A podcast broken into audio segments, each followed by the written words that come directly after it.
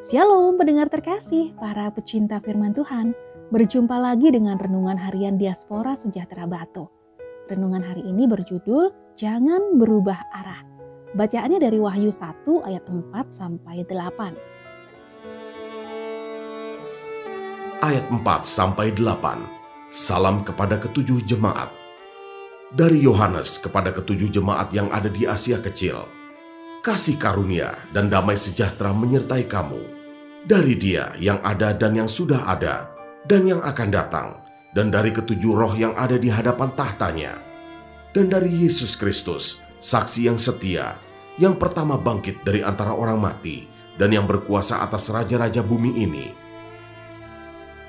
Bagi Dia yang mengasihi kita dan yang telah melepaskan kita dari dosa kita oleh darahnya, dan yang telah membuat kita menjadi suatu kerajaan, menjadi imam-imam bagi Allah, Bapaknya, bagi dialah kemuliaan dan kuasa sampai selama-lamanya. Amin. Lihatlah, ia datang dengan awan-awan, dan setiap mata akan melihat dia, juga mereka yang telah menikam dia, dan semua bangsa di bumi akan meratapi dia. Ya, amin. Aku adalah Alfa dan Omega, firman Tuhan Allah yang ada dan yang sudah ada dan yang akan datang, yang Maha Kuasa.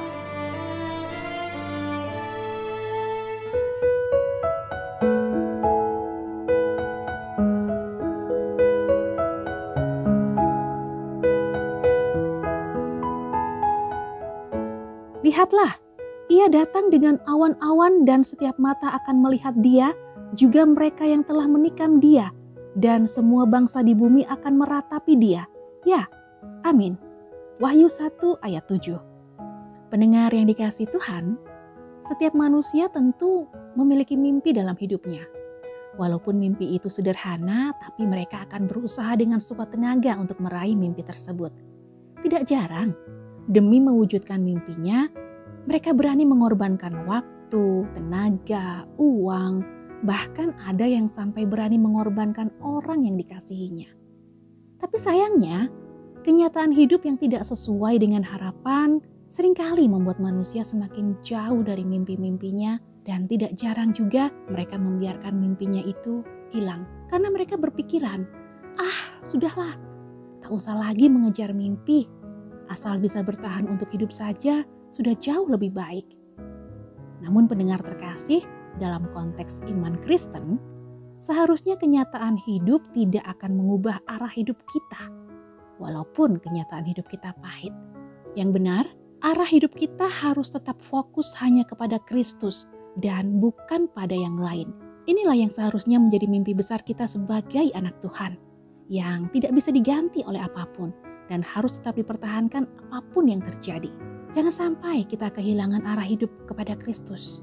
Karena jika itu yang terjadi, maka kita bisa kehilangan pengharapan yang pasti. Sebab di luar Kristus hanya ada kebinasaan kekal.